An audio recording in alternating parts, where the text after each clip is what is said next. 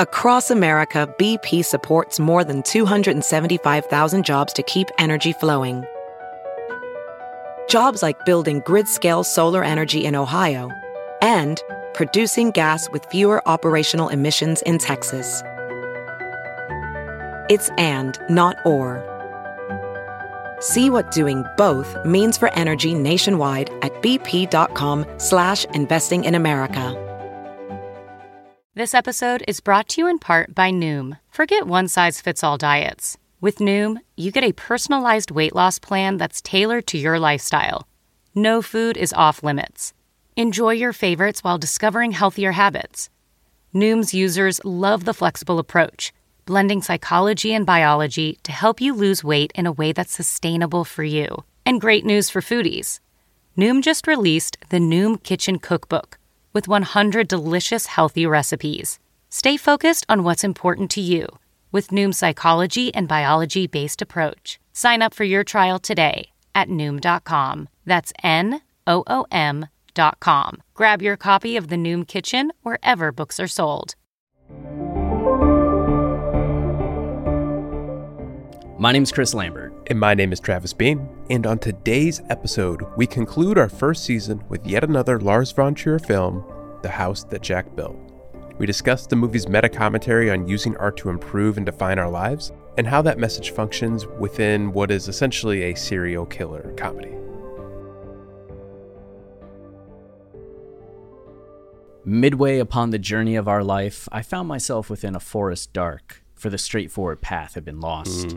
Ah, me, how hard a thing it is to say, what was this forest savage rough and stern, which in the very thought renews the fear? So bitter is it, death is little more, but of the good to treat, which there I found, speak will I of the other things I saw there. Is this a poem from. I don't know a lot about this kind of writing, but I feel like I know who wrote this Who who wrote this? Chris Lambert. No, no. Dude, the- somebody who. Here, let me put it another way. Um, Chris Lambert is a reincarnation of this person. oh, that's more than fair to say. Yeah. You're welcome. More more than fair to say. Dante Alighieri. Uh, so that's that's Verge, right? Uh, it's it's Dante at the start Oh, yeah, yeah, of of, uh, the Divine Comedy, but Virgil is uh the guide that Dante has going through, uh, you know, Yeah. the You- Inferno and the mid level, and then Paradise. If there wasn't like, if you were never inspired to start writing about movies, like you know, you, you, was it No Country for Old Men, right? That really st- started you going. Oh yeah, Okay. So if that never happened and like you liked movies but you felt no need to explain them, would you have written about literature, do you think? I mm, maybe, but literature's such a That's difficult a tough one. yeah thing. Like doing an analysis of a book. Yeah. it takes so much more like note taking work. It's so much more immense than a movie. But that's kind of the thing that makes it interesting because for some of them, there are very few resources out there to have anything about it. Like if you want somebody to tell you what was going on in the book Terra Nostra by Carlos Fuentes. Yeah. You'd be the only one. Yeah, good luck. You can't find it. I mean, you get some like summaries and thoughts on 2666 by Bolaño because that was a more popular book, but even then, you don't get all that much. So So, it, but it could be more rewarding then. it would be fun, but you could get like four done in a lifetime. You just did one a year. And then after like, you know, 10, 15 years, you are right that it's not as popular of a search, but you would be the only one explaining these. So I bet by the end of that 15 years, you'd be getting a lot of page views. yeah, maybe like 5,000 a year. Yeah, that's nice. Yeah, you know, how long did I think it took four months to get more than 5,000 page views in a month for Film Colossus? Now look at us. I know. Now we're at well, still over a hundred thousand, but one day it'll be a million. Millions. millions. so a long way to intro the house that Jack built. I just feel like I, I hadn't I didn't really think of this when I chose this movie for the podcast, but I feel like maybe you would like this because of its literary elements. I'm very conflicted on this movie. Okay. Yeah, I want to talk about it. It's uh it was pretty fascinating to me to watch like the the different reactions I was having to it because you know as we talked about in the previous episode I had only ever watched in terms of Lars von Trier Melancholia so I don't really have a feel for his style, Yeah. The themes that he looks at, anything like that. I had no idea what this movie was about going in. I didn't watch a trailer. I just saw the thumbnail on Hulu. Yeah. That's all. that's all that I really knew. Um, and I'm very. It's either one of those things where I either don't like it or I'm going to end up talking myself into really liking it. Like I- I have a, I have a similar feeling about this that I had to Tar and what was one of the other Babylon was another recent one where I watched them. I recognized there were some really like great things that were going on, but I wondered how much of it I really liked or connected to or were interested in. But I keep thinking about it. Hmm. And both Tar and Babylon have risen up in my estimations over time. Uh, a similar thing happened with There Will Be Blood when I first watched that. So I can see the House of Jack built like eventually getting to the point of really liking it, but ah, it's such a curious mixture of energies. Uh, when did you first watch this? Um, I watched it earlier this year. God, maybe like three months ago for the first time. Interesting, because I feel like this movie is doing so many of the things that you talked about Terrifier 2 doing. Oh yeah, I thought about that. And when I watch Terrifier 2 and I hear you and Jordan, our friend uh, who we discuss movies with, talk about some of the thematic things that it's doing, I get it, but also at the same time, there's something with Terrifier 2 where I'm like, I don't know if it's how deeply how deep it's going or how much it actually like has to say about art Right. aside from maybe setting up a frame for it and then having uh, things happening that you can kind of create theories on or commentary about to discuss. Mm-hmm. But this is going like full tilt in that direction. It totally is. Yeah. and that's pretty fascinating to watch happen that connection between a serial killer and artistic creation and viewing the film as a metaphor for artistic creation which is one of the things with terrifier 2 Uh, as you know the clown's called art. Yeah. like it's very in your face in that way which this is as well. So i was thinking about that a lot while watching it. There's also something very american psycho-y about it in terms of the the dark comedy with somebody who's very much kind of uh i guess he's not as much of a zeitgeist figure as patrick bateman is but there's something to be said about Matt Dillon's representation of the artist in a way that Patrick Bateman's this representation of Wall Street Bros. Um, and what's it mean for an artist to create and destroy the distraction that takes place? I feel like there's a little bit of a, a joke in the way that artists are trying to build a house, right? Mm-hmm. That's that's what you're doing. And yet every artist deals with the fact that they have something that keeps pulling them away from the house. Right. So the fact that for Jack it's just going out and murdering and he's not actually working on the house, finishing the house. Virgil comes in at one point and is like, "Weren't you building a house?" Right. and that it all comes back to the creation of the house at the end, which is just a, a stack of all the bodies. Yeah. It captures the artistic process in a really fascinating way.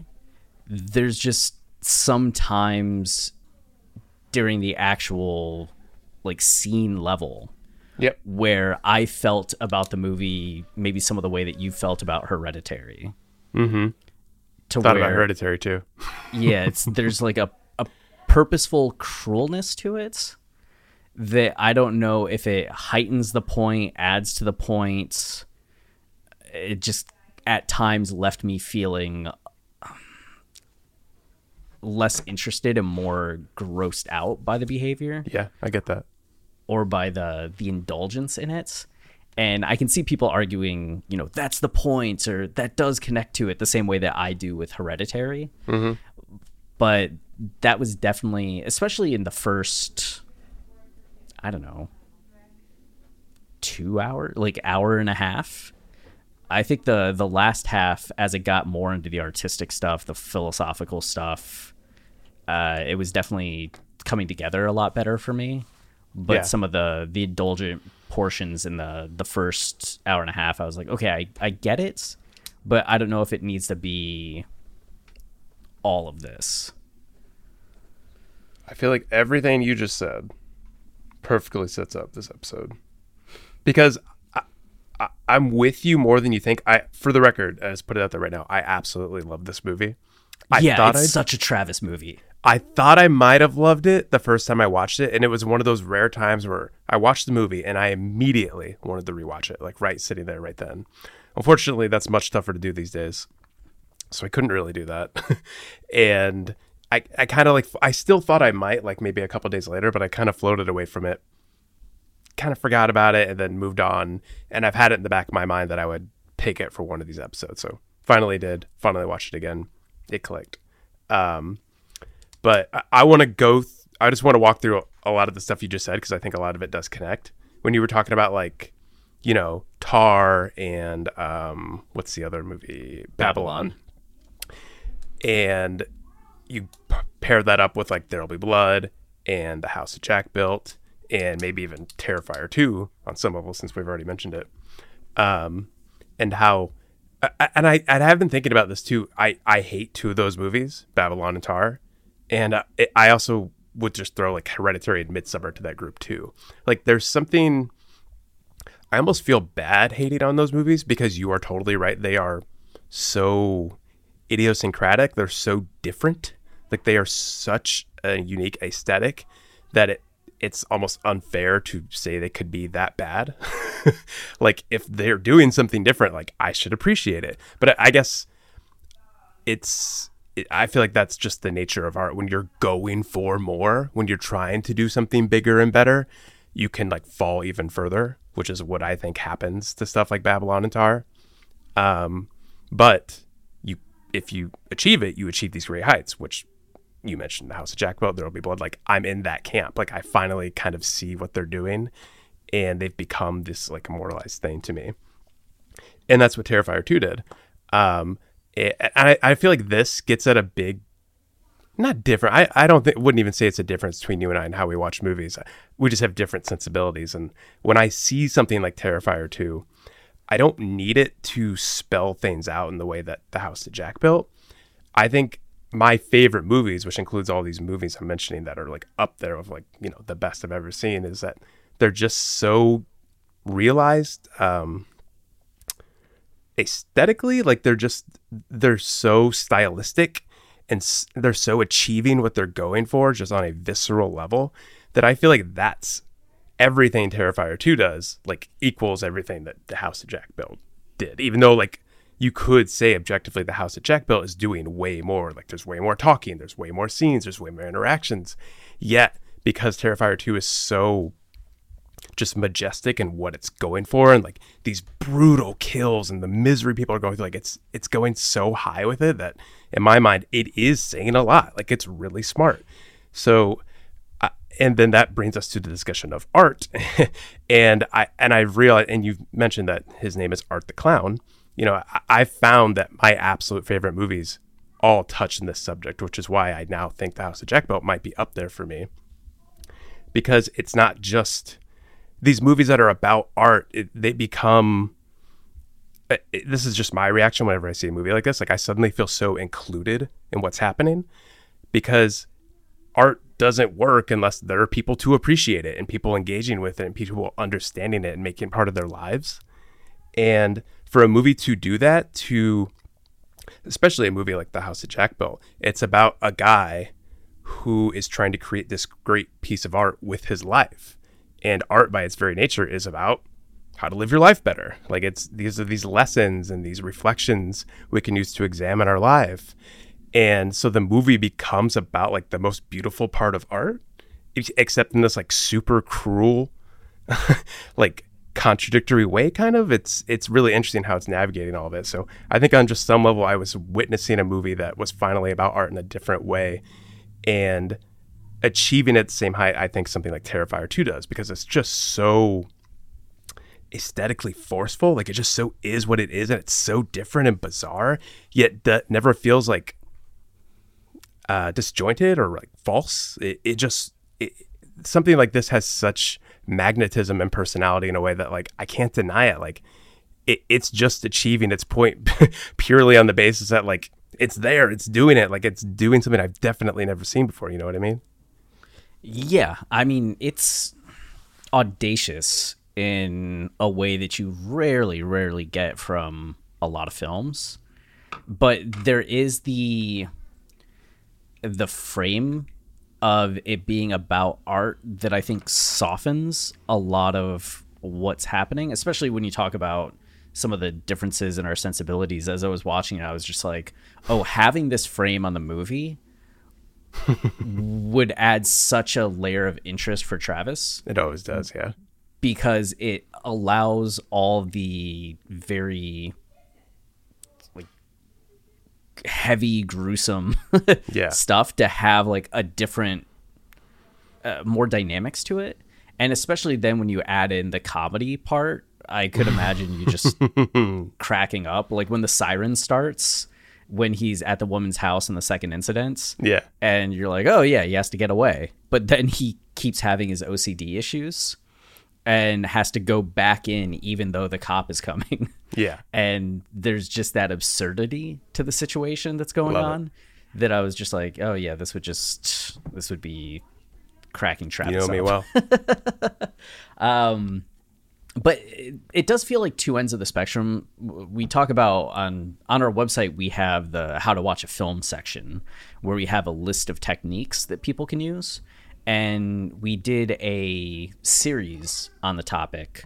And when we did that series, we started with a film that was a bit more, um, it had nuance and depth, but was a little more, uh, what's the phrase? Straightforward? The word. Not straightforward, but uh, not ingratiating. Digestible? Yeah, digestible in that way of you know, it's not as straightforward as an Adam Sandler movie, but it's one that you, you. can it's one that you can with a few techniques start to see what's going on. And then we ended with a much more complicated movie where you had to start using multiple techniques, stacking them on top of each other in order to start to solve it. And what movie was this? Just in the series, I think we started with Spirited Away and we ended Okay. with I was wondering what, what specifically what movie. It was. Oh, okay. Sorry. You. So that's every movie I see. Yeah, yeah. It, from the start of the series to the end of the series, we started with a more Okay, uh, approachable movie, and then we ended with something a little more complex. Sure. In order to show and get people used to using the, these techniques in film, and I feel like there's something similar with the house that Jack built and with Terrifier 2, in that it's almost like House that Jack built. Lars von Trier is so aware that people aren't going to get it and is also talking to people who don't get it and is sick of not being gotten that he puts on a lot of Yeah. bumpers in places to make sure that you're following along and understanding some of what the movie's getting at. So there's a lot more exposition, there's a lot more did you get what this is doing? Uh, than in Terrifier 2, which has a lot of those bumpers off Yeah, and is just right. kind of giving you an initial like, hey, hey, pay attention, and then goes off and you either follow along or you don't. So the two movies are very similar in their discussion of art, but very different in how Sure. Much one's showing versus how much the other one's telling. Look around. You can find cars like these on AutoTrader. New cars, used cars, electric cars, maybe even flying cars. Okay, no flying cars, but as soon as they get invented, they'll be on Auto Trader. Just you wait. Auto Trader. Yeah, and does that bother you? Like, I, I mean, I mean, obviously it does. I think because you, you always say the phrase "show don't tell," and I and I do believe that to an extent. And that's just always been a rule, I think, in general. But I, I will say I have felt myself softening on on that a little bit over the years because I I did feel that way for a long time, and I do think there are movies I don't like at all that tell. But I think on some level you can tell, but if you do it in a very artful way, like in a pretty way, if it becomes part of the aesthetic, I found that movies are maybe getting a little better at that. And I kind of find myself, I don't mind it so much anymore. Like, Psycho ends with the guy coming out and explaining everything wrong with Norman Bates. like it's such a ridiculous scene on some level that like you need this guy to come out and just like tell you what happened, even though you already watched all of it. And it doesn't. I think a lot of people criticize it because like ostensibly it doesn't leave room for judgment and understanding and piecing things together yourself.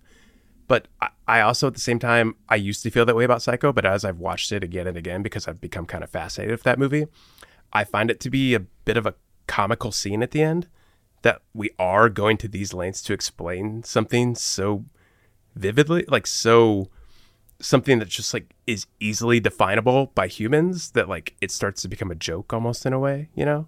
That yeah. you need this guy to come out and tell you what happened as opposed to like just looking in the Norman Bates's eye and like feeling what really happened, which is why the movie ends with a shot of him just like staring into the camera.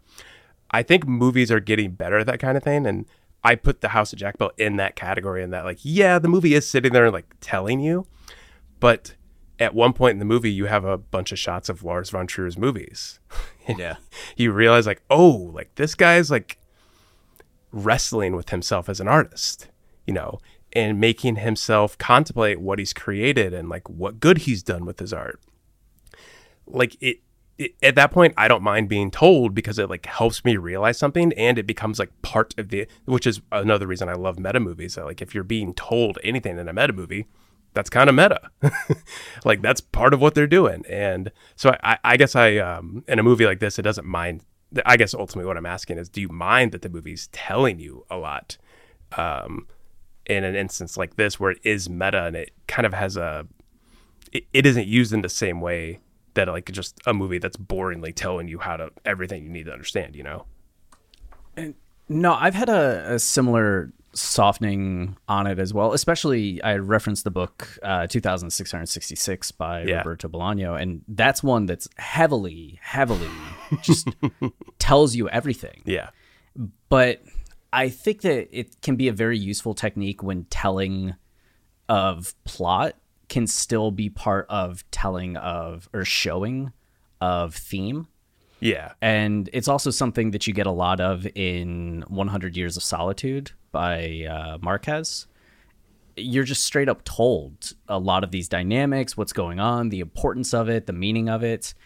But just because you're told one bit of information doesn't mean you're not being shown something else or that showing still isn't happening and I think that's very true with the house that Jack built. Like when I'm when I was setting up the kind of the difference between showing and telling between the two films, there was no qualitative judgment there, right? Um, because there's so much still going on that the house in the house that Jack built that I think you need a certain amount of telling just to make sure people can uh, follow along. Yeah, even Lars von Trier understands that. Yeah, uh, that it's not just. it can't just, be completely indulgent. Yeah, completely lost in everything that's going on. Though you do have a movie like, what's uh, a pigeon sat on a branch reflecting on existence. that's different.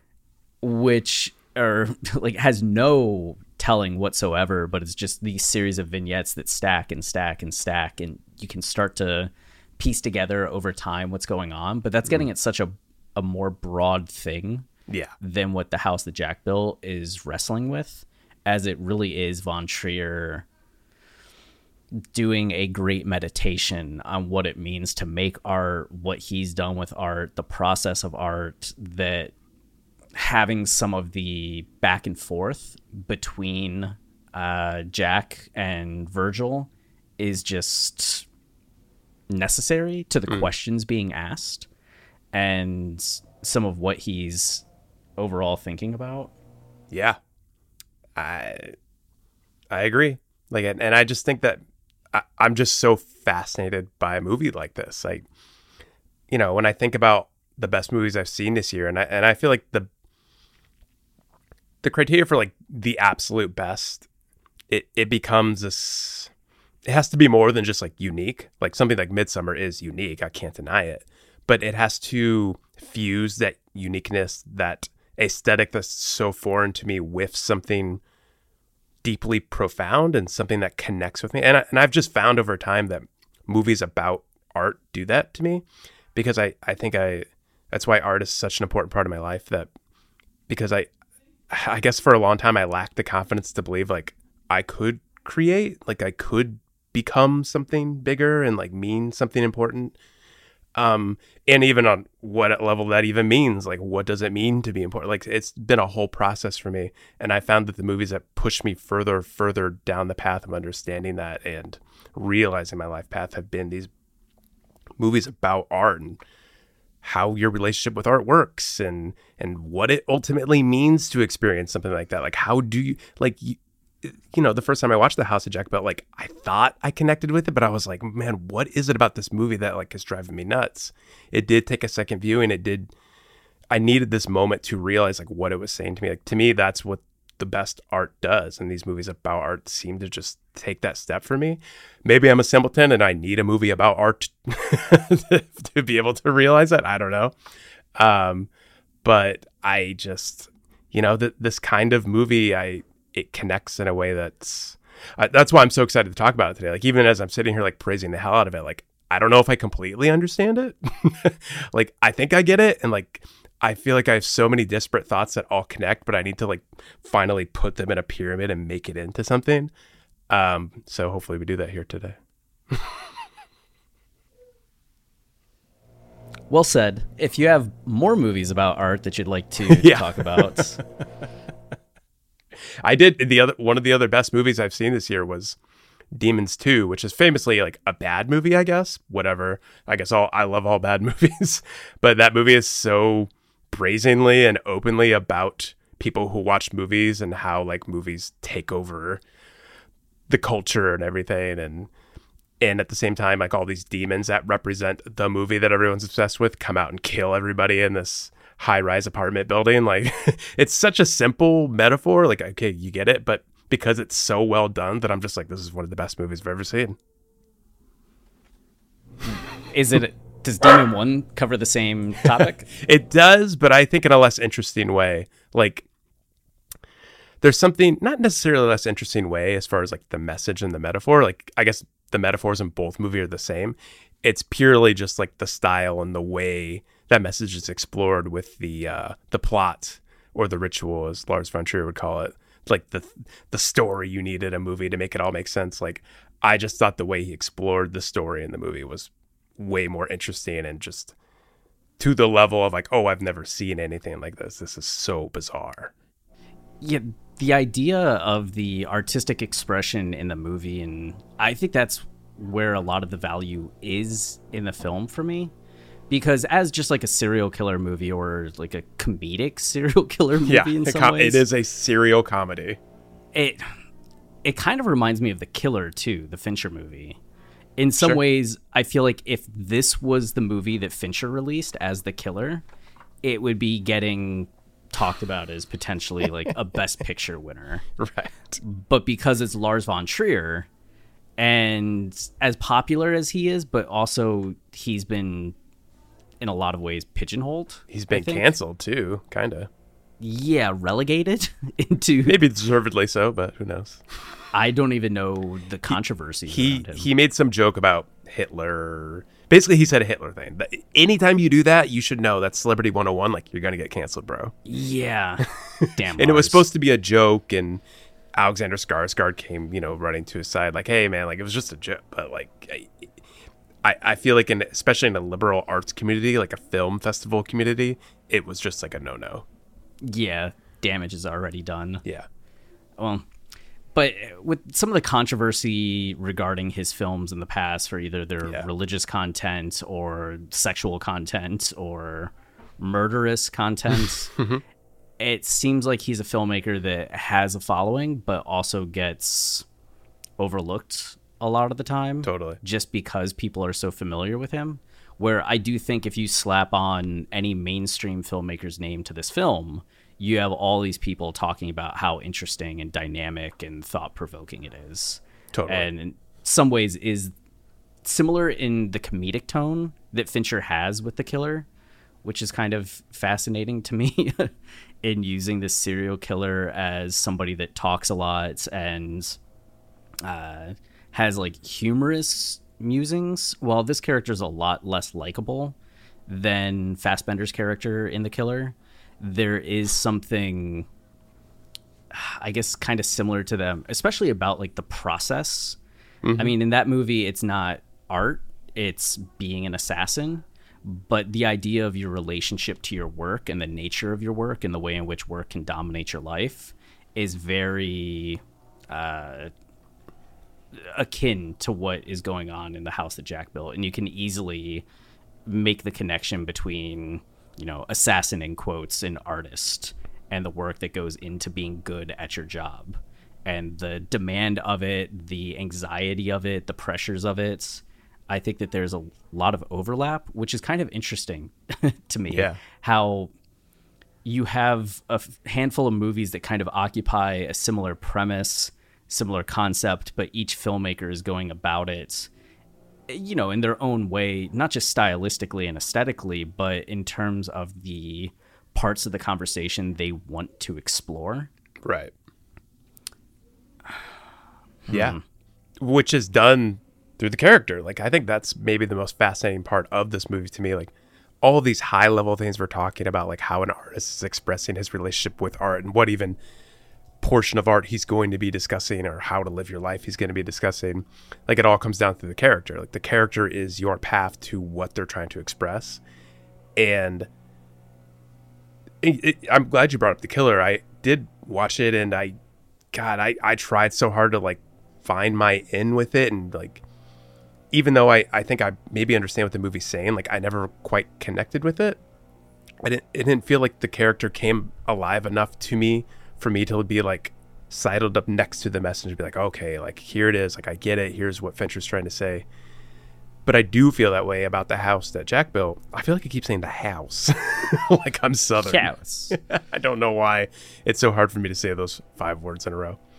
Um, and how Lars von Trier is this totally extra figure. You know, he is very polarizing.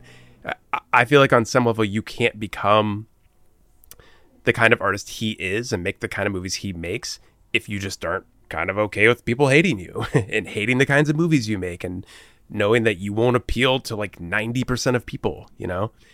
Uh, so for the character he chose to kind of explore that relationship in that specific expression, I'm just so fascinated by Jack or slash Mr. Sophistication and what he is and how he becomes who he becomes. Because ultimately, and two, what he becomes will become the statement that Lars von Trier is making about art and his relationship with art and his role as an artist and all that. And essentially, Jack is this guy. You know, he he's I, I hate to use the word crazy. I don't mean to like stigmatize and but you know, he's he's psychotic. he is Norman Bates from Psycho. he is just he's lost his mind. And it all starts from this place of he has no idea how to empathize. He doesn't understand empathy. He doesn't know how to empathize with others. And because of it, he comes to not even hate the world. He just has no opinion on the world. Like the world, it's like at the beginning when uh, Uma Thurman's character says something to him like, "Oh, are you offended that I called you a serial killer?" And he says, "It has no consequence in my life whatsoever." this very deadpan way that made me laugh. Um, and he goes from that somebody who just like can't recognize saints to somebody who pretends to recognize all these saints. And he sits in the mirror and he says, happy, sad, angry. And he trains himself to be like a person and slowly, slowly becomes this model of civility that you're supposed to be and and become somebody that can be out in the world and have relationships and and he uses that as as his art because like he's not really any of these things he's just pretending so he can get close enough and like hurt more people hurt all these people he doesn't understand and just wants to punish and like that becomes his art. That becomes what he builds the house he builds. And in the end like what does he have to show for it? Like a pile of bodies. And he thinks he can like crawl around the wall of this tunnel and like still get to heaven but he falls and meets like ultimately like what did any of it mean when he was just gonna burn and die in hell?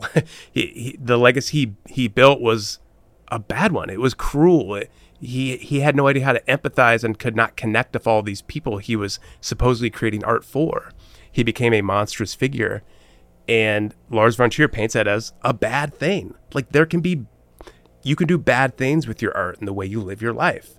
So by punishing this person, Lars von Trier kind of ex- expels him, says like I have no use for this kind of person. It becomes an expression of like I actually do think my art has done good.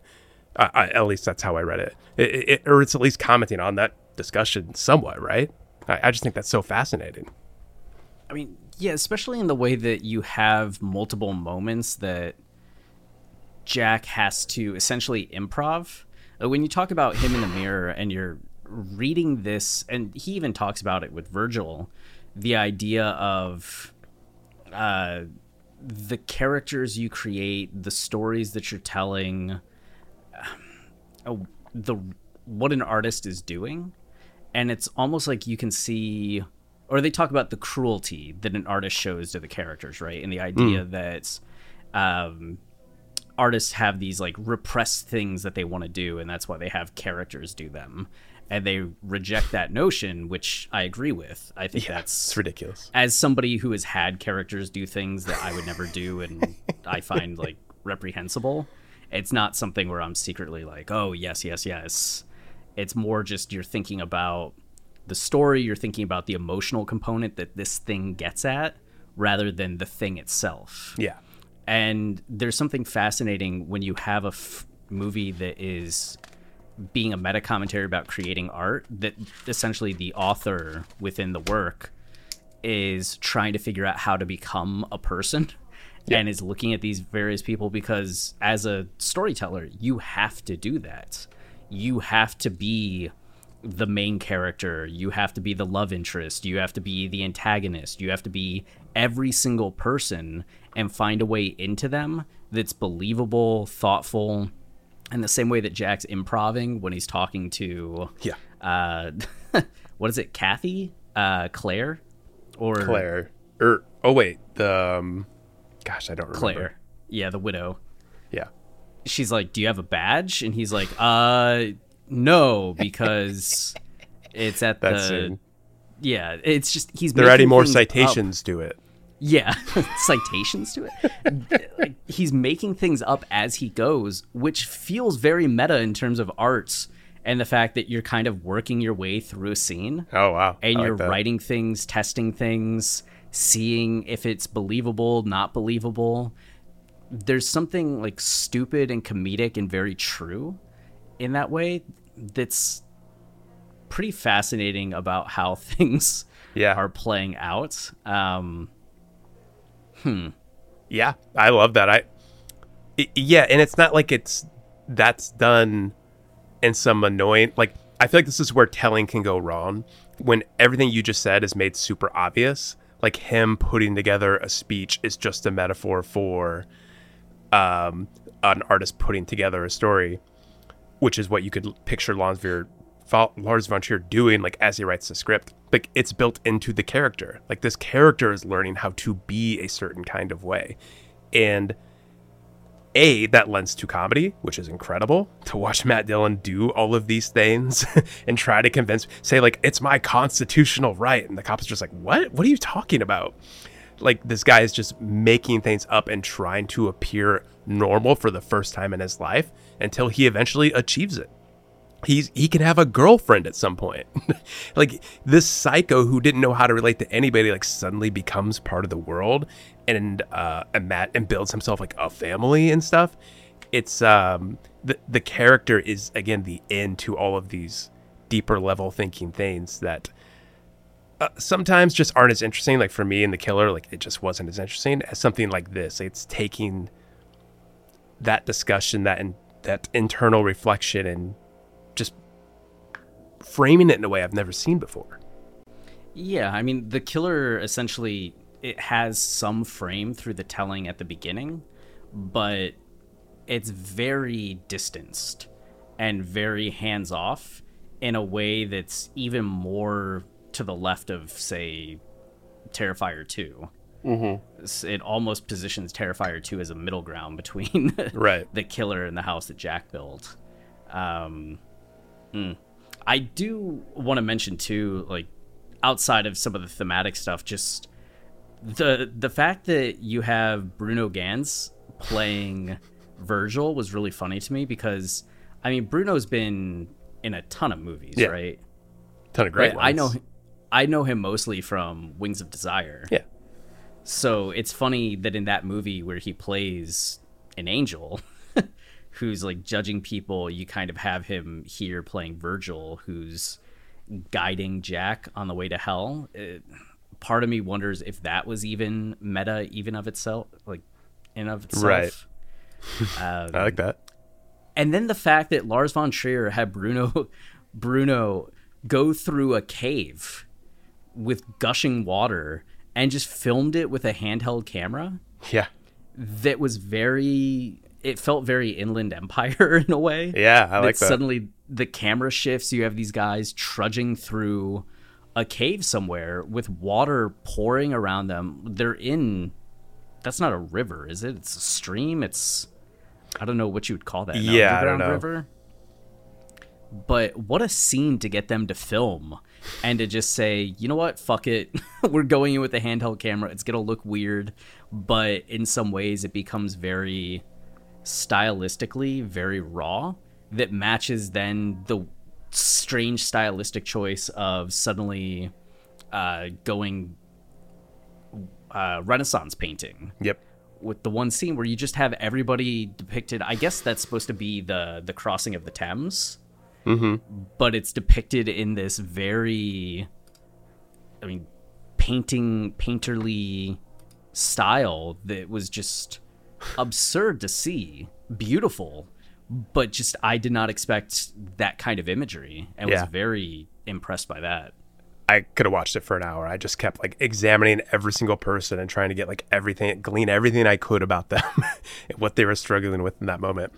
Um, yeah, love everything you just said. Uh, the whole ending. It, I, I joked about this earlier, Chris, but the way I would describe Lars von Trier's aesthetic is metal. Like the dude is just fucking irreverent, and all of these crazy styles that are clashing at the end, like in your head, you would think like, well, that couldn't work, but it works so beautifully and feels so cohesive. To send Matt Dillon and Bruno Ganz down and into like a river, a cave river with a camera, than to explode into the most beautiful like moving painting you've ever seen. It's just such a like I, it doesn't need to mean anything. Like you don't need the it, it, it it's like the meaning's almost inherent. Like that's what makes it so beautiful is that I don't even know how I would describe that if I was to write a movie guide about this. Like it it defies expectations. It feels ethereal, something like beyond me.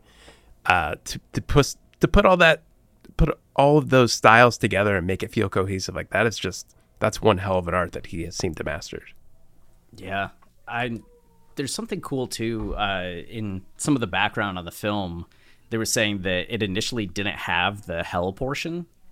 That that was something that Yeah, that's right. was it the the co-writer or someone told him that hey you should take it even further. Yeah. um, yeah, the co-writer Jenle Hallund. Um, it was just like, yeah, you should go to hell. Like, take them there, go there.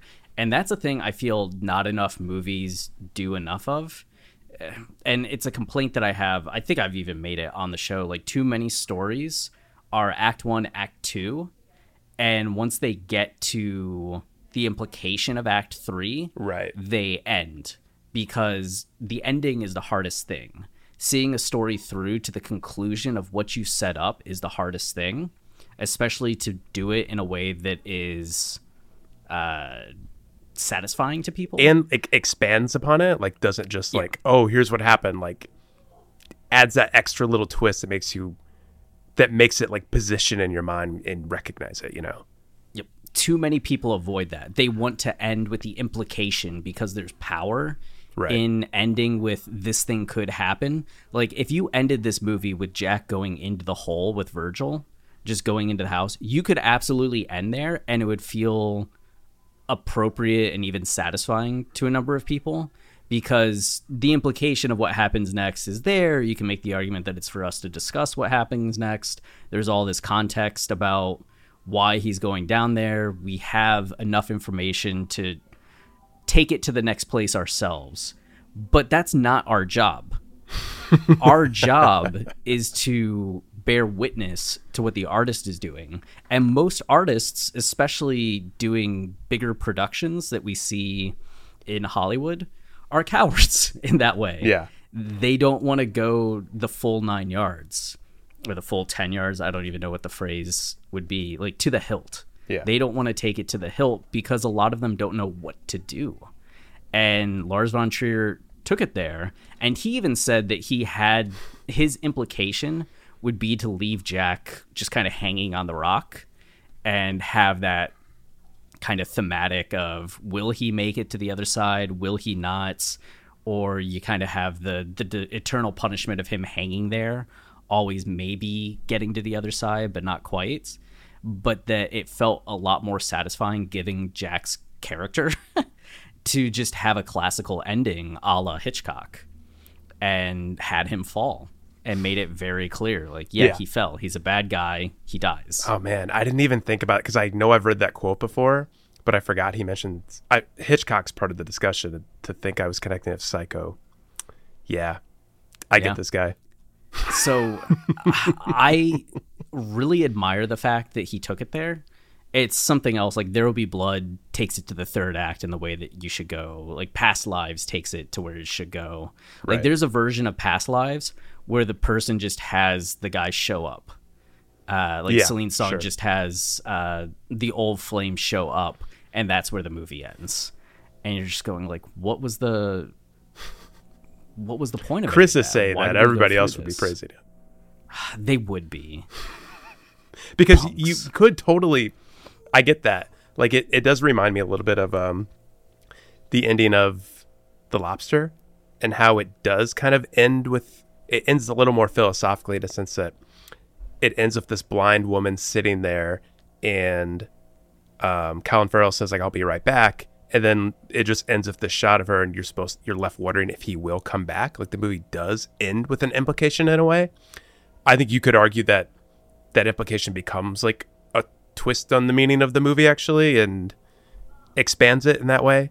Um, but i could see that that kind of ending does frustrate people and uh, does it frustrate you? I guess that's my question Uh, with the lobster, I think it at least serves a bit more of a thematic point rather Yeah. than being cowardly about the ending.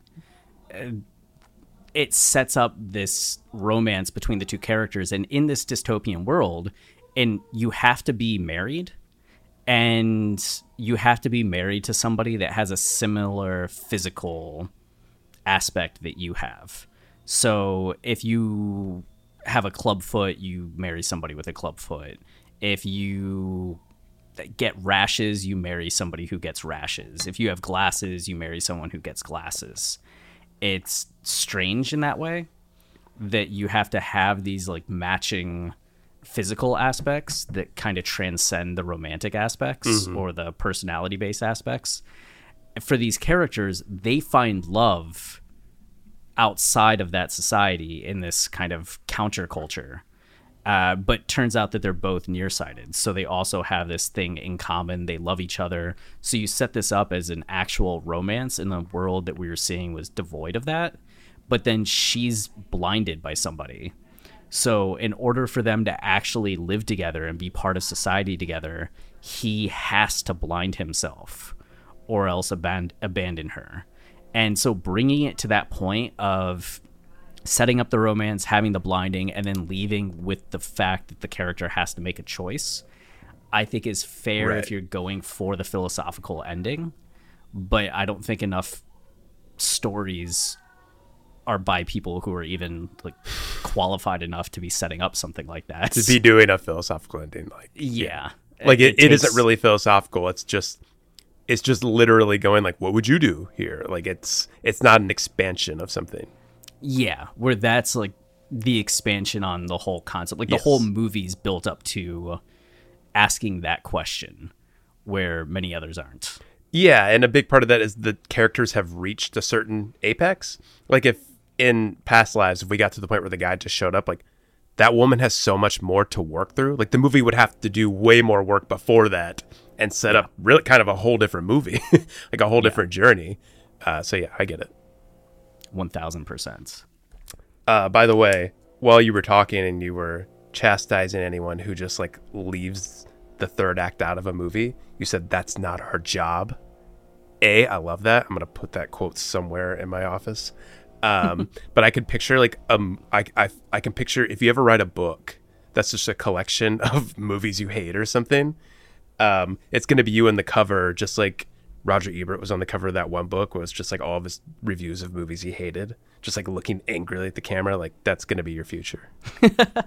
that's not our so. job. That's not our job. Write better. Just telling everyone what they did wrong, telling ho- taking Hollywood the task. I know. Though, you know, that's a good way to make enemies. I don't care anymore. I've cared so much less about that over the years. Mostly because like I feel like any review or bad thing I ever say about a movie, like I don't think a it'll ever get to any of the people who made the art, but if it ever does, it'll be just like one or two people, and I can live with that. That's fine. Where me, I'm the only child that's just like, oh, of course, every filmmaker ever is going to go back and read what I wrote about them at some point. And if I had to pick two people that did hear it one of these days, it would be Ari Aster and Damien Chazelle. Of Not- course, of course. Not you, Bull. Like none of those people. Like Ari Aster, Damien Chazelle. They're just like, the fuck did I do? For trying so hard. uh, all right. Anything else? Nah, man, I love this movie. I thought, like, even again, like as I was wa- coming into this podcast, I was like, I think I love it. Like, I'm pretty sure I do. And as we were talking about, it, I was like, oh yeah, like this movie just if it feels part of me now. Like I, like it makes me want to reevaluate what movies I've given five stars to in my life and be like, does this really deserve five stars, or have I moved beyond like what this is? Ooh, that's fascinating. Yeah. I guess I'm kind of giving away the next part. Yeah, where's it? Where's it rank for you? So these are the rankings we've compiled since this, uh, since last year. We started our list at different times. My list is up to 510 movies. it's a lot of movies. It's a lot of movies, and I hadn't ranked the movie yet. I'm sitting here looking at it now. Before today, it was where the hell is it? Oh, whoops! I accidentally added something to the list. Okay, uh, house that Jack built. I had it at 104. Okay. I'm moving it up.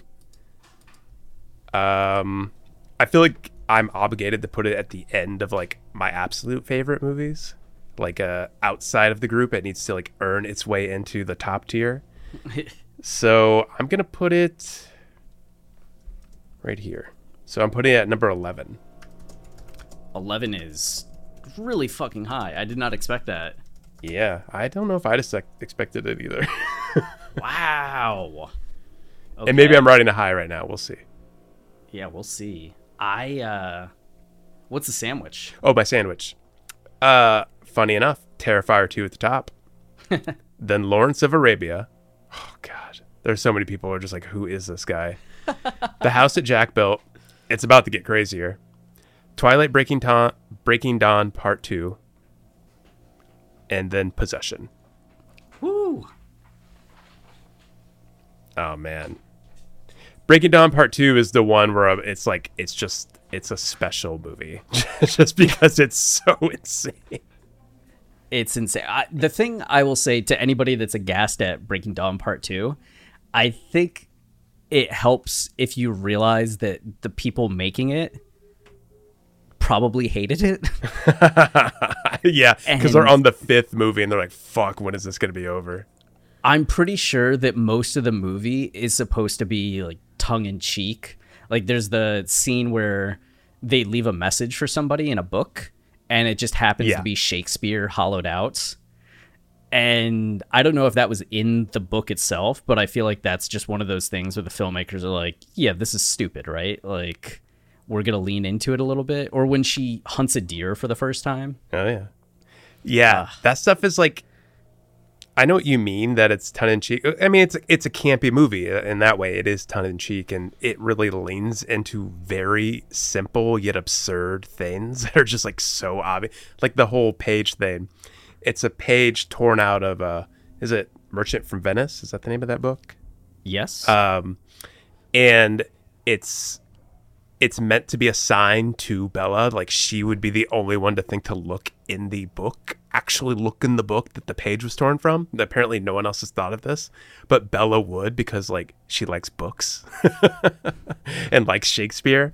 So she goes over to the book and like finds a message that's only for her. Like it's so stupid, yet it's done so earnestly. Like I, I actually think Kristen Bell, uh, Kristen Bell, Kristen Stewart, Kristen Bell should have been in the movie.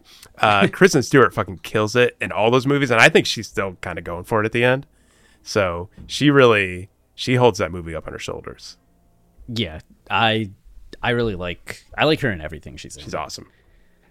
Um, okay, so I'm at like a 176 or maybe 177. I think there might be one on here that I haven't put yet. Poor things. Uh, I just put Poor Things Oh, on okay. there. Um, but I'm not sure of its of its place. Um, I currently have, and this is a strange one. Uh, I have the house that Jack built at number 118 at the top of the neutral category Okay. Yeah. Because I think it's better than some of the movies, like a lot of the movies above it. Like I have Violent Night at number 90, right? I mm-hmm. think that House that Jack built, the highs of it definitely put it above that. Like I like there's part of me that could put it in the impressive category above like The Lighthouse or Die Hard. There's just that complaint that I had that on the scene level, there were times that I thought it was maybe a little too cruel, a little too mm-hmm. even boring at times. That Right. the complaints that I have almost even out a lot of the praise that I have for the ideas.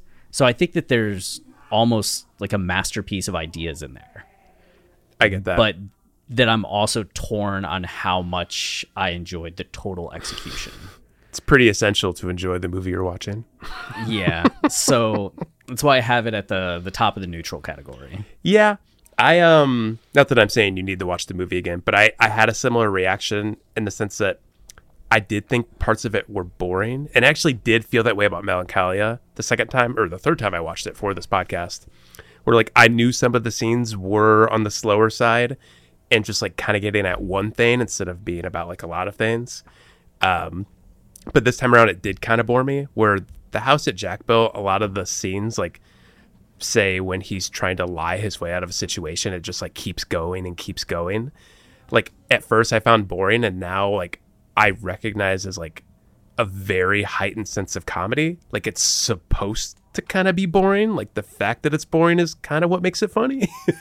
That it's just been going on for so long and and no movie would ever allow this kind of conversation to happen for this long. Like on some level, I feel like Lars von Trier is just like I get his sense of humor so much at this point, and how dark and absurd it is that, um, and going beyond the humor, I guess in general, uh, any any scene that feels like it's dragging on, like it, and for whatever reason in my mind, I've connected to his aesthetic to, uh, to a degree that like I get it and I get why it's doing it that way. Yeah. But It's, I uh, understand not liking that. Yeah. I think it's just a stylistic thing of I like I see the humor. I see kind of the the the reason why people would love what this is doing, but for me it was falling just a little flat at times. Mm-hmm. So the sandwich, which is a little absurd, uh, like coming in the last two at the end of the positive section, John Wick Chapter Three and John Wick Chapter Two. Two movies I can't stand. yeah, like I don't think they're particularly great, but the house that Jack built, and then Three Thousand Years of Longing and Death on the Nile. Wow. I guess any indie movie sandwich you put together ends up being weird. yeah, I, I like it. You're like how can these be rated in the same spot? It's like, well, they're just offering different experiences, but kind of The same. landing in the same arena. Yeah. Okay. Reach the end of the show here. Um, instead of picking a new movie to watch next week, it I think tentatively anyway, what we discussed is we're going to use the next episode as kind of a season finale. Chris, we did forty five episodes this year. That really? Yeah, that's true. of fifty two weeks, so not bad for two busy people. yeah, that's actually kind of insane. uh, and next week will be 46. Um, so we're going to use it as kind of a season finale, and we're going to talk about the best movies we've seen in 2023. I, I also think tentatively the way we're going to approach it is since I didn't see a ton of new movies, I saw some, but I wouldn't even say I saw that many I'm super excited about. I think I'm just going to make my list the best movies I've seen in 2023, new movies, since I watch a lot of a lot of new movies. And Chris will be doing the 2023 movies because you, you just see a lot more than I do.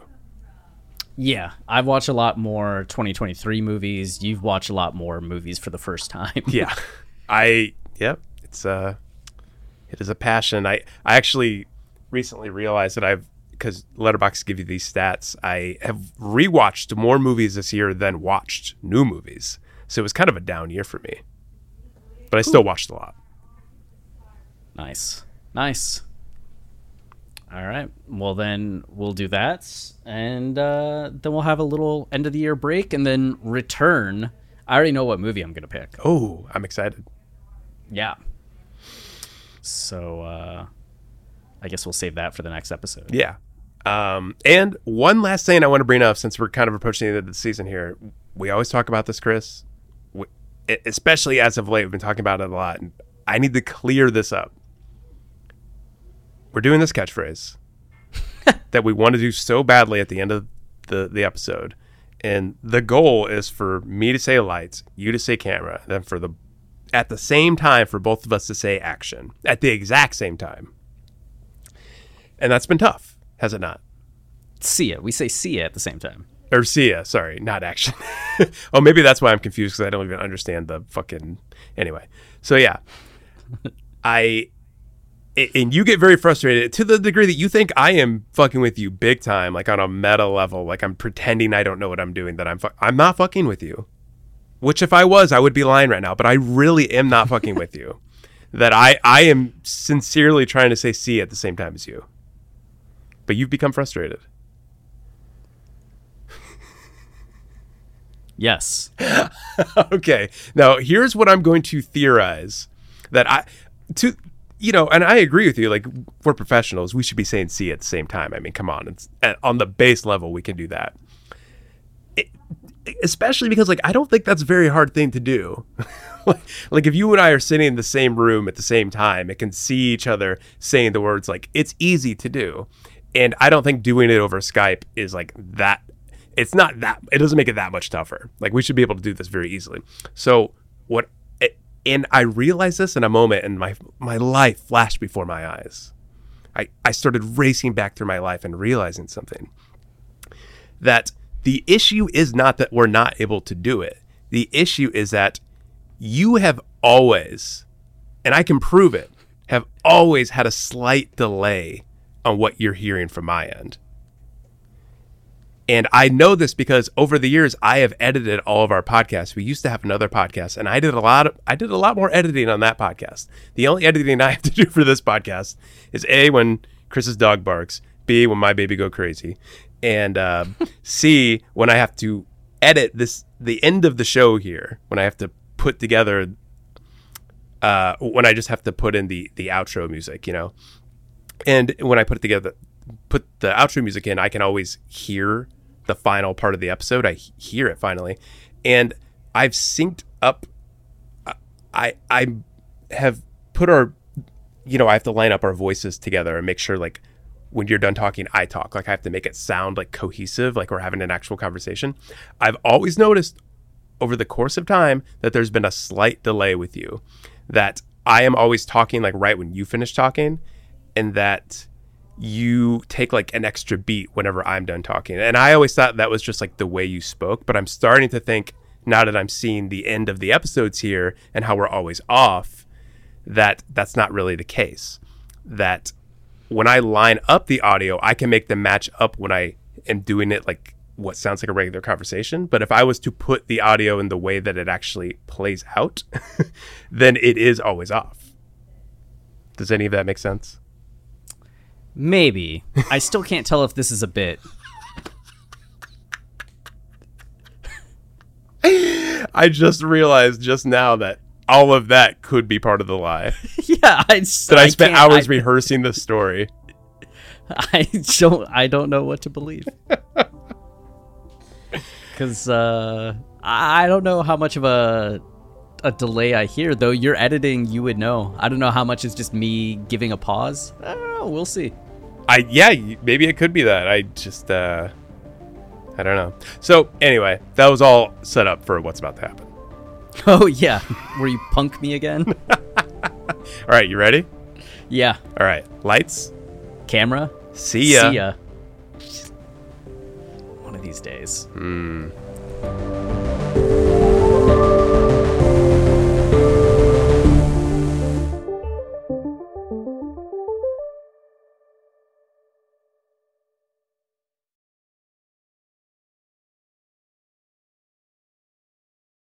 One, two, three, four.